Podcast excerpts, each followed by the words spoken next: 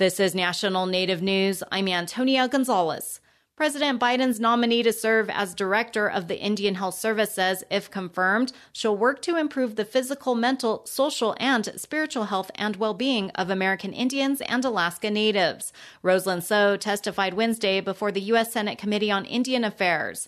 A citizen of the Navajo Nation, she was nominated in March. She currently serves as director of the Navajo Area IHS. Tso says she has nearly four decades of working at IHS and lived experience using the Indian Health Service. She says working with tribes and other partners is key in providing care, which was seen during the pandemic. Throughout my career at Indian Health Service, I have worked to improve the agency to better meet the needs of the people we serve.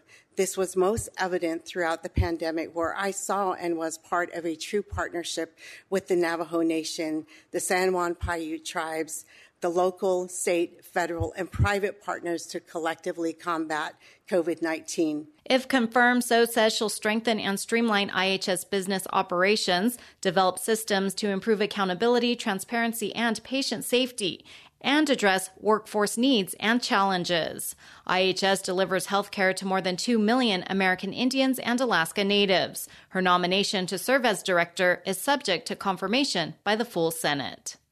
Calls to hold federal agencies more accountable for the crisis of missing and murdered Indigenous people are growing, including in Washington, D.C. Here's Senator Ben Ray Lujan of New Mexico during a recent committee hearing. Now, Miss Ella Mae Begay went missing from the Navajo Nation in June of 2021, but her and over 9,500 missing Native people are not listed in either database. The combined number of cases listed in databases from the Department of Justice and Bureau of Indian Affairs amounts to roughly 60.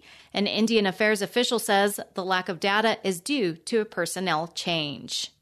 Grant money will help some areas improve internet service for the Sisseton Wahpeton Oyate tribe in South Dakota. The pandemic highlighted the need for improved connectivity in Indian country.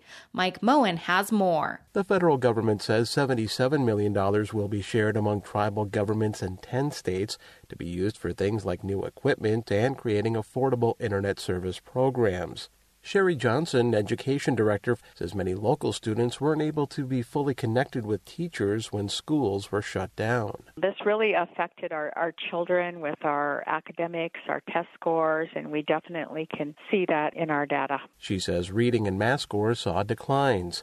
But with this funding, the roughly 700 homes on the Lake Traverse Reservation will get more reliable service, and schools will be equipped with devices like Chromebooks. Johnson says that puts families in a better position for future distance learning scenarios. Johnson says some homes already have service, but the bandwidth is low. Adding to the dilemma is a large land ridge that runs through the reservation. And at times it's really a barrier for our cell boosters and stuff are needed to um, really pick up and have a good signal there. She says they'll be able to buy more equipment to counteract those signal disruptions. The community will see other connection gaps addressed, including telehealth. The two other grantees in South Dakota are the Cheyenne River and the Flandreau Santee Sioux tribes. The Census Bureau's American Community Survey shows tribal areas trail the rest of the nation by 21 percentage points when it comes to homes with Internet service. That was Mike Moen, and I'm Antonia Gonzalez.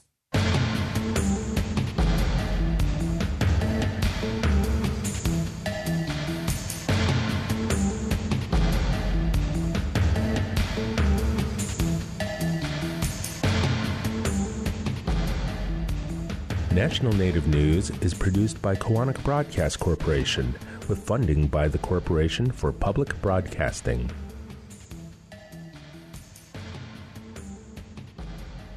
Support by the American Indian College Fund, providing millions of dollars of scholarships to Native students every year. Applications for the upcoming school year are now accepted at collegefund.org or by phone at 800 766 FUND.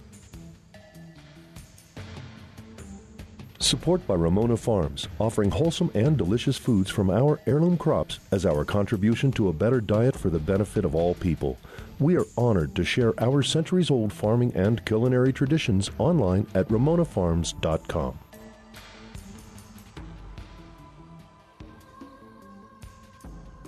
Native Voice One, the Native American Radio Network.